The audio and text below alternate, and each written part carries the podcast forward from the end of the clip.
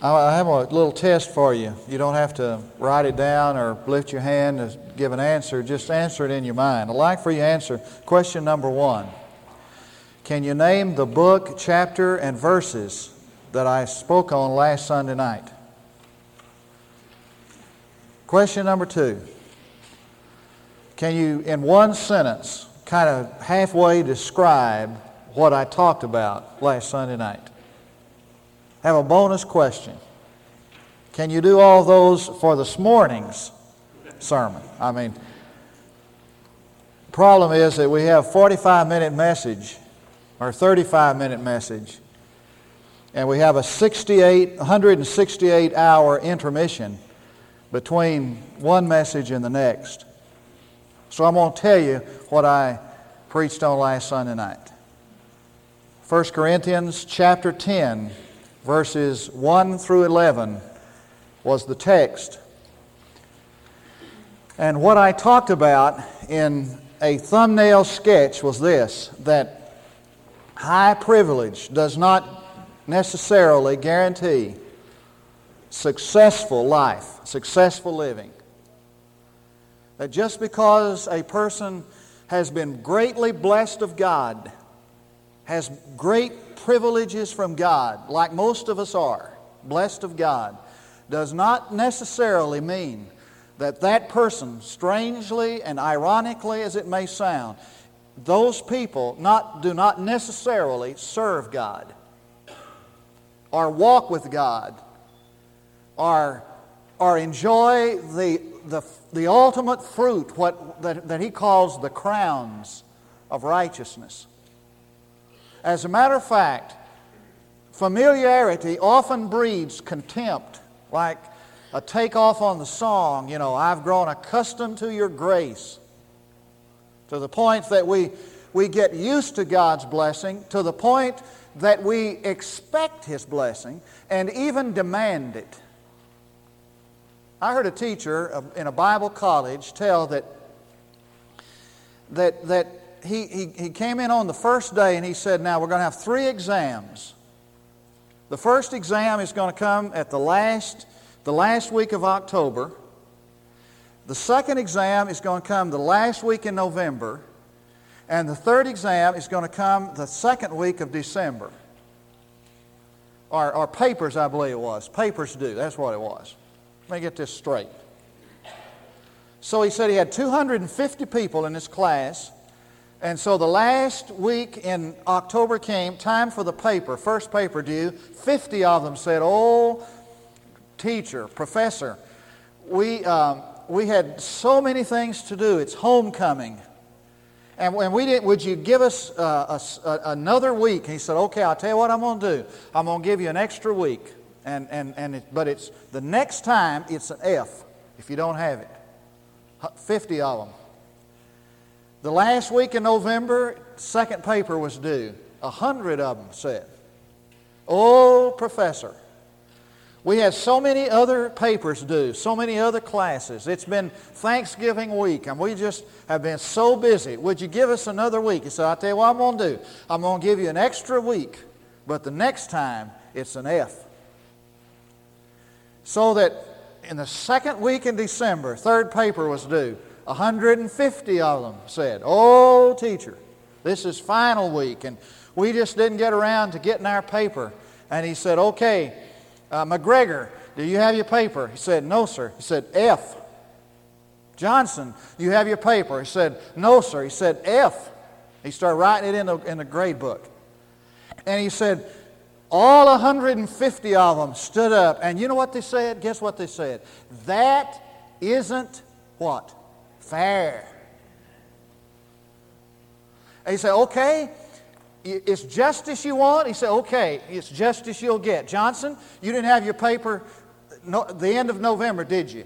No, sir. F for November. You want justice? You'll get justice. Okay, he said, you deserve it back then. To get an F then, too. And, and the point he was making is this that, that God has been so good to us, so gracious to us, and has extended His love toward us and grace toward us. What, is, what do we do? We, we presume upon that grace. We even expect that grace and demand it. And when it doesn't come, we cry, Oh God, you're just not fair. Why did you do this to me? You know. Just because we are blessed of God doesn't mean that we're going to have a successful life, doesn't mean we're going to serve God. As a matter of fact, God's gracious activity in our life year after year after year most many times causes contentment causes us to be contempt toward god to, to, to, to, to expect his grace even to demand it familiarity breeds contempt now he comes in this chapter to nail that home or in this passage to, to expound on that that we looked at last week. And he speaks, and, and you know, last week I left off with verses 12 and 13, so I want to get to that next time, and, and now's the next time. And he speaks to a small group of people in verse 12 and verse 13, and then he speaks to the rest of us in verse 14. Now, to, to one group which are proud and pompous in verse 12, he said, Take heed lest you fall. Now, here were these proud and pompous people in Corinth who said, I can take anything that's thrown at me. I'm, I'm, big enough to handle anything that comes my way. I'm big enough to take on Satan and everything Satan throw at me. And, and Paul said, You'd better take a long look at yourself because you are a candidate for a real fall. Every time I read this, I think of Simon Peter beating his chest there in the upper room saying, Everybody can deny you, Lord, but not me. I'm not going to deny you. Take heed lest you fall. You are no match for Satan. To the other group in verse, four, in verse 13, that group are those who, are feeling, who feel like they always fail the Lord.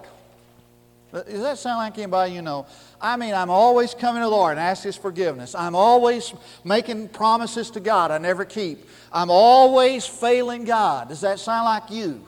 To, to that group of people who feel like that they're always failing God, they're constantly over, overwhelmed, he says in verse 13, read it with me, no temptation has overtaken you, but such is common to man. Now, if misery loves company, you ought to be real happy right there. I mean, what he's saying is this You've never had any kind of temptation that's overtaken you that somebody else hasn't had the same problem. I mean, we're all in the same boat. You're not, this is, you're not unusual. You're not, you're not unique. What has happened to you has happened to, every, to, to some other person. You're not, it's not uncommon. Then he says, and God is faithful. He's not going to leave you in the lurch who will not allow you to be tempted beyond what you are able, but with the temptation will provide the way, underlined, it's not a way, it's the way of escape, also that you may be able to bear it. There are two words you need to underline there the word the and the word also. Now, what he's saying is this it's not a way of escape, it's the way that fits your need. Now, every temptation that you encounter, every temptation, even though it is common to somebody else, it's your unique problem. And, and God is going to provide the way of escape for you. And the second thing it indicates by the word also is that God allows the temptation and He, he, he, he permits the temptation and He provides the escape route. Now you say, well, what about James 1 where it says God cannot tempt any man? In James 1, he's talking about an enticement to evil, and God cannot entice someone to evil, but he can bring about certain situations in your life that will test you to try and prove your strength. And everything that happens to you comes from through the benevolent hand of God, and He's going to arrange things in your life and mind that's going to test our strength and test our character and test the quality of our metal. And, but He's at the same time He's made both. He made both the He made both the temptation and He made us, and He knows the powers that we have, and He's going to provide the way of escape. That's the promise from God so that nothing's going to ever have to overwhelm you. God will provide the way of escape. Now, He comes to address the rest of us. Now, now, if you're not in the group that's proud and pompous who say, man, nobody, Satan can ever throw me, or if you're one of those group, if you're, if you're in that group that uh, maybe you're in that group that says, oh, I'm always failing the Lord, well, the rest of us I'm going to talk to in the balance of this message, they're the ones of us, they're the folks of us who delight who delight in living on the fringes of fellowship. Now, this is what I'm talking about the, the, the, the, vast majority of the Christian community is made up of folks who, ju- who have just about enough Christianity to make them good and miserable.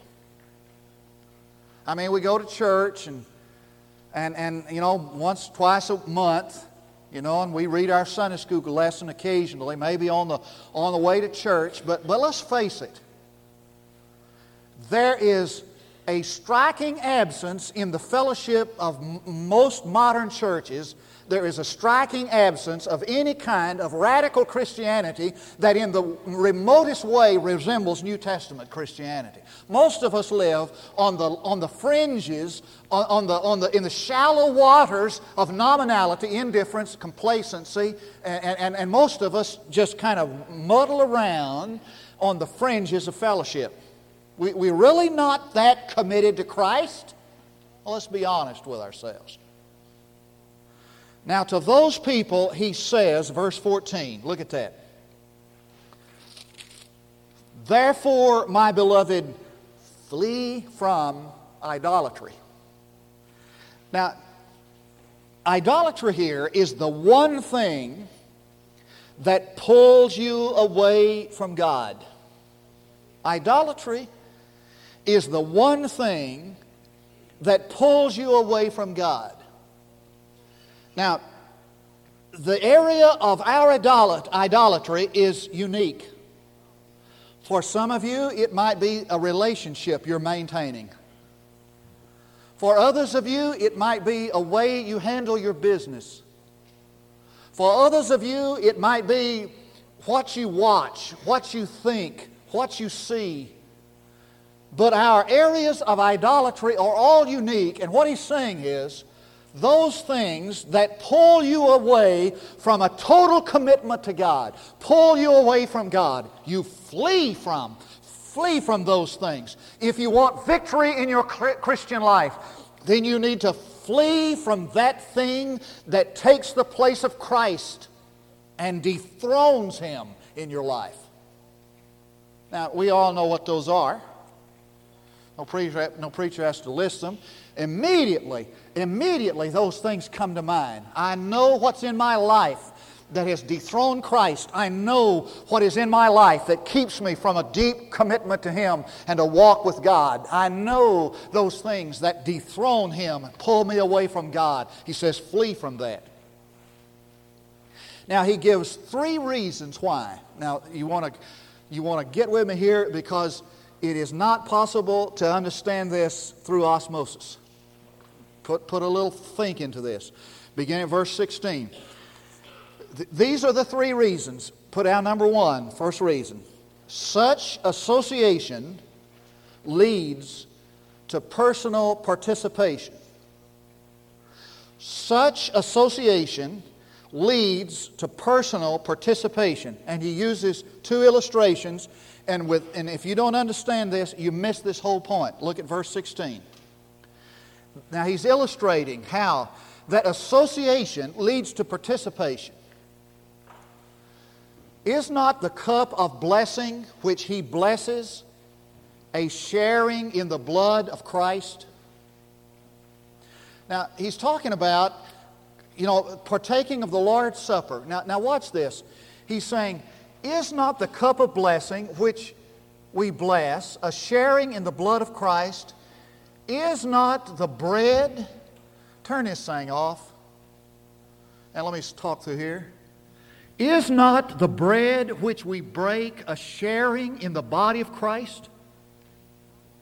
Since there is one bread, we who are many are one body, for we all partake of the one bread. Now, now, now, let me pause there to nail down this illustration. he's saying, now when you come to the Lord's Supper and you partake of a portion of the Lord's Supper, you're sharing in this, in this experience with the Lord. And there is this course in the Lord's Supper, this unseen presence of God.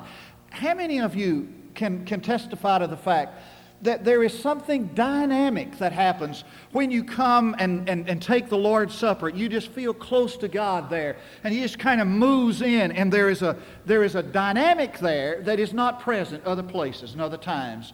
You you're, you're just seem to be sharing there in the presence of the Lord with Him. He uses a second illustration, that of sac- the sacrifices that the nation of Israel made. What do I mean then? Uh, uh, verse 18 Look at the nation Israel. Are not those who eat the sacrifices sharers in the altar? And he uses the word sharers three times because he wants us to see that when you associate with certain things, you share in those same things.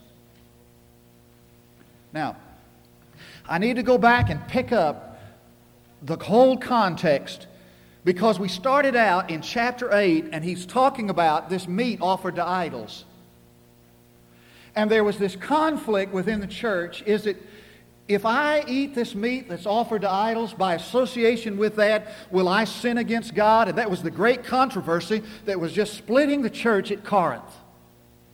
Now, Paul personally did not feel that, that to eat meat that had been offered to idols and was on sale at the bazaars, you know, at cut rate prices, he didn't find any problem with that. But he's showing us something new tonight. He's saying, first, that if you associate with these things that have an appearance of evil with them and about them, then you partake, you begin to partake in that evil. That leads us to the second reason, verse 19 and 20. Write this down. Such participation leads to diabolical involvement. Watch. Such participation leads to diabolical involvement. Verse 19 20. What do I mean then? That a thing sacrificed to idols is anything? Or that an idol is anything? Well, he said there's nothing to an idol. But look at verse 20. No, but I say that the things which the Gentiles sacrifice, they sacrifice to demons and not to God. And I do not want you to become sharers in demons.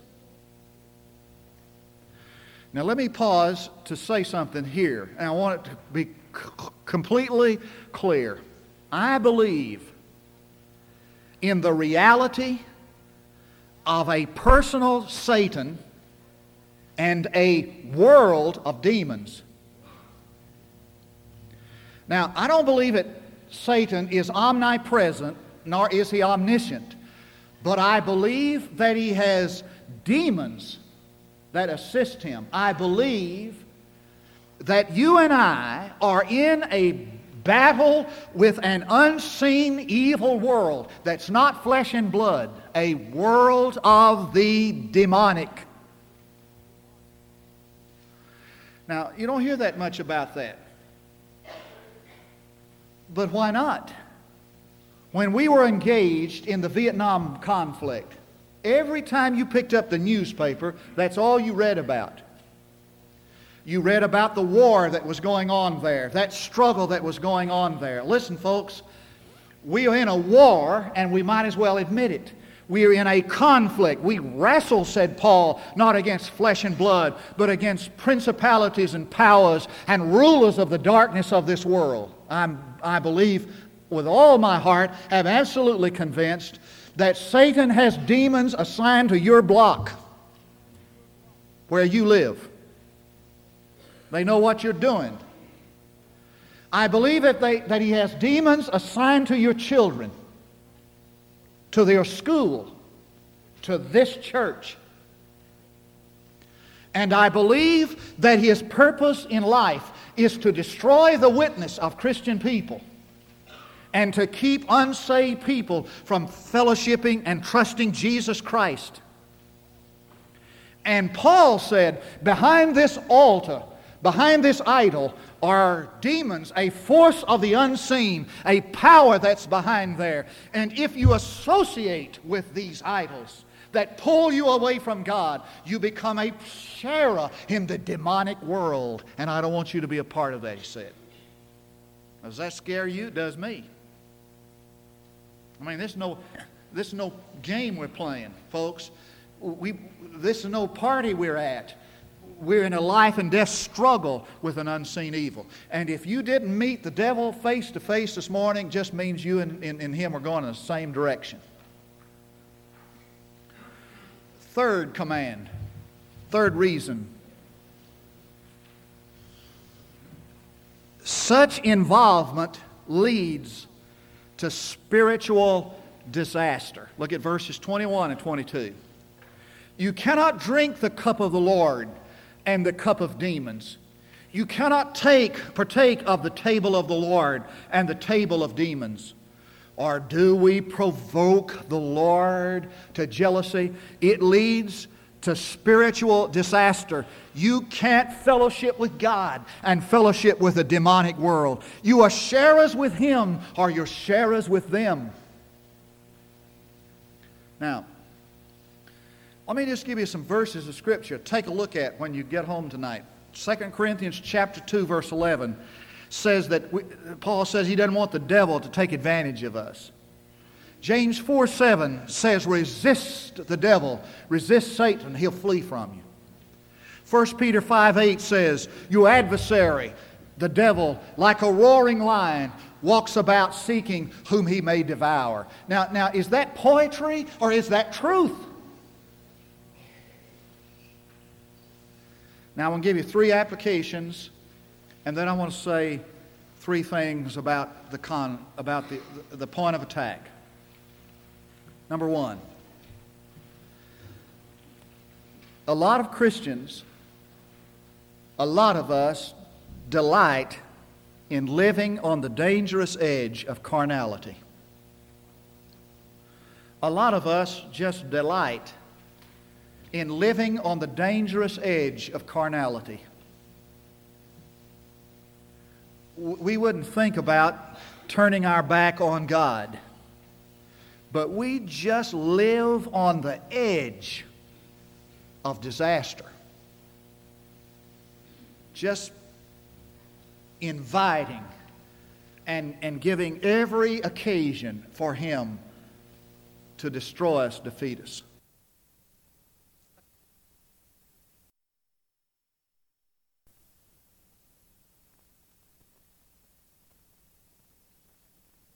do those things.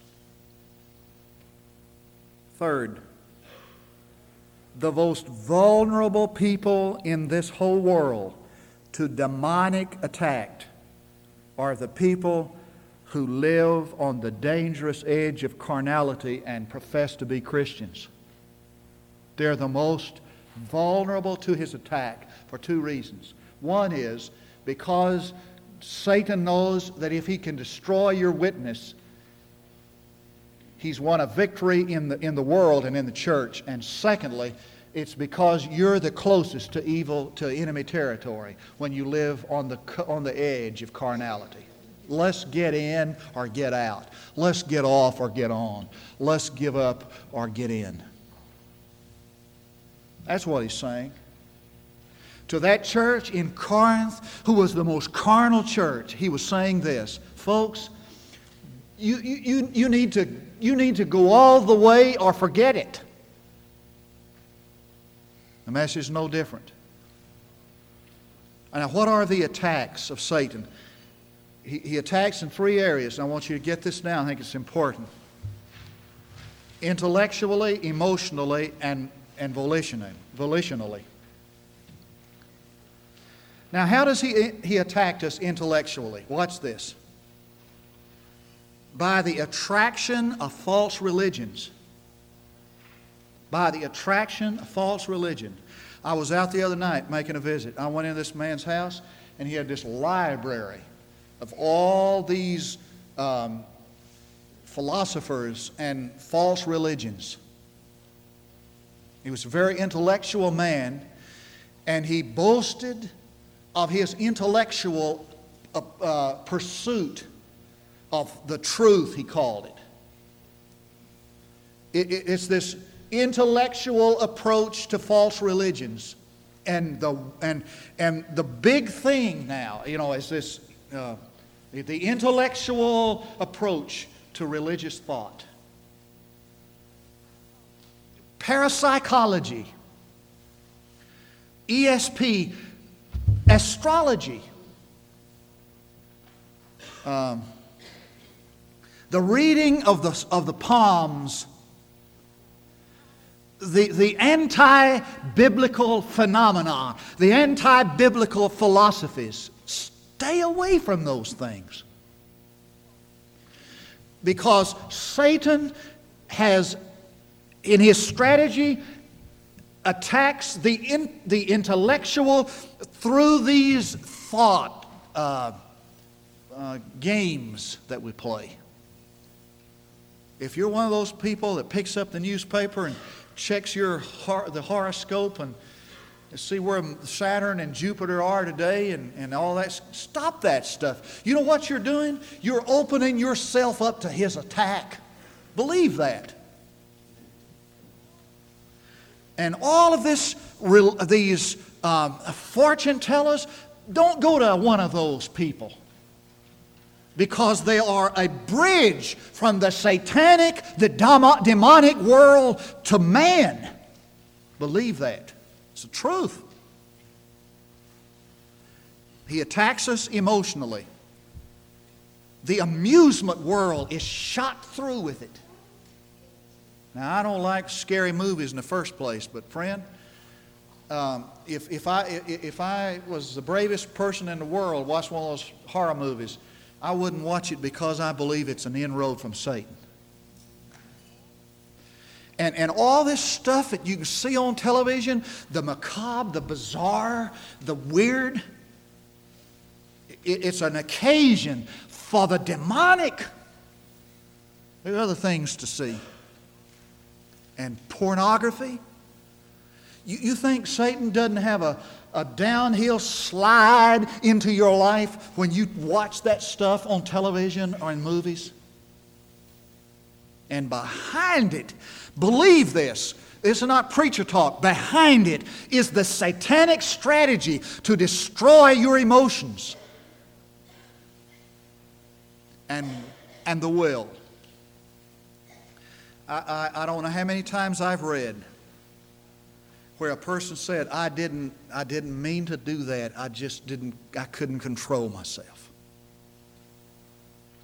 I, I passed by this, uh, I had this guy in my, uh, in my church in the seminary, a, a, a young man who was studying for the ministry. And he felt himself drawn down to the streets of Fort Worth that show those X-rated, triple X-rated movies. He, he, he told me he'd come into my study and we'd pray and he'd, he'd pray and get cleansing and forgiveness. And he'd say, you know, he said, I just can't stay away from down there. He said, I can go down the street and I just feel myself drawn to those movies. You, you think that's, what do you think that is? I think it's the magnetic power of the satanic world and if there are those kinds of things that you're kind of toying with, watching and seeing and reading, right now you better make a decision to flee from that idolatry that draws you away from God because your association leads to participation, and participation leads to diabolical involvement, and diabolical involvement in the concentric circle leads to spiritual disaster. Spiritual disaster. And so the Apostle Paul, now he's getting down to, I don't know whether he knew this or not. I know the Holy Spirit did that when he wrote this word, he was writing to Christians at Corinth, but he was speaking directly to you and me. Because this is as fresh as when it was written on the parchment.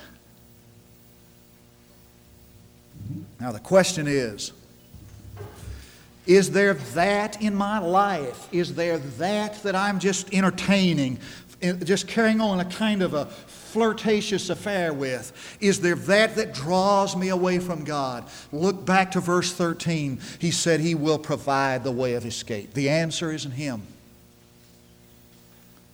Now, I, I want to leave you with a little bit of, I don't want to preach a negative sermon. I'll leave it there. I want to lead you, leave you with the hope that's found in verse 22. I left out the last part of that. We are not stronger than He, are we? Now, the question is who's the He? If, if he's talking about we're not stronger than Satan, the father, the, the, the head of the demonic world, is he saying that? Or is the we referring to the Lord that he, we provoke to jealousy when we involve in that? Well, the answer is the same. No, we're not. Are we stronger than, this, than, the, than the head of the demonic world? No, we're not. He's already established that in verse 12. He said, You better take heed. If you think you can, you're a match for him, you're not. Are we stronger than the Lord? No, we're not. But that gives us hope. It means that He is our champion. He is our champion. Now, let me tell you what He did, this, this Lord. He met him out on, on Satan's turf, He met him there. He met him there and mastered him there. He was God's champion. He went out in the wilderness right after his baptism and he met him in conflict there in the wilderness and he mastered him there. And there's never been a time when he encountered him, that is, our Lord encountered de- the devil, Satan, that he did not master him. He conquered him. He was his master. He championed. And when he rose from the grave, he came out triumphantly to say to us, I am your champion. And if we just give ourselves to Him, if we just place ourselves in Him, if we just allow Him to live in us, He becomes our victor. Now, if there's anything that pulls you away from Him, you need to flee from it. And you need to flee to Him. What a word! What a hope! What a message. Let's pray. God, it's great to be able to stand in a pulpit and declare the truth that there is a demonic world that seeks to destroy us. And there is a champion, a victor who has already won. We look to you who are stronger than we for our strength, who are greater than we for our, weak, for our weakness. We look to you for our victory.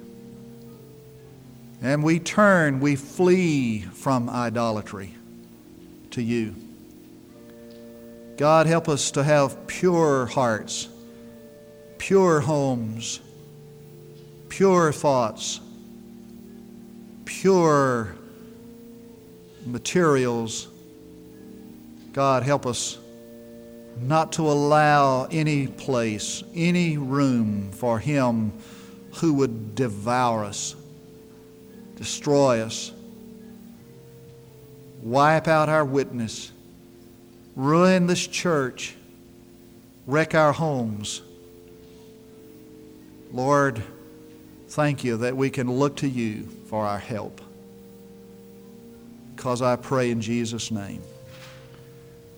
Now I'd like for you to consider three kinds of invitation. The first is to receive Christ as your personal Savior. He met him, conquered him, rose again triumphant. I'd like for you to consider tonight personally and publicly declaring your faith in Christ. Secondly, I'd like for you to consider joining this church, prayerfully consider church membership here. Ask God if He wants you to.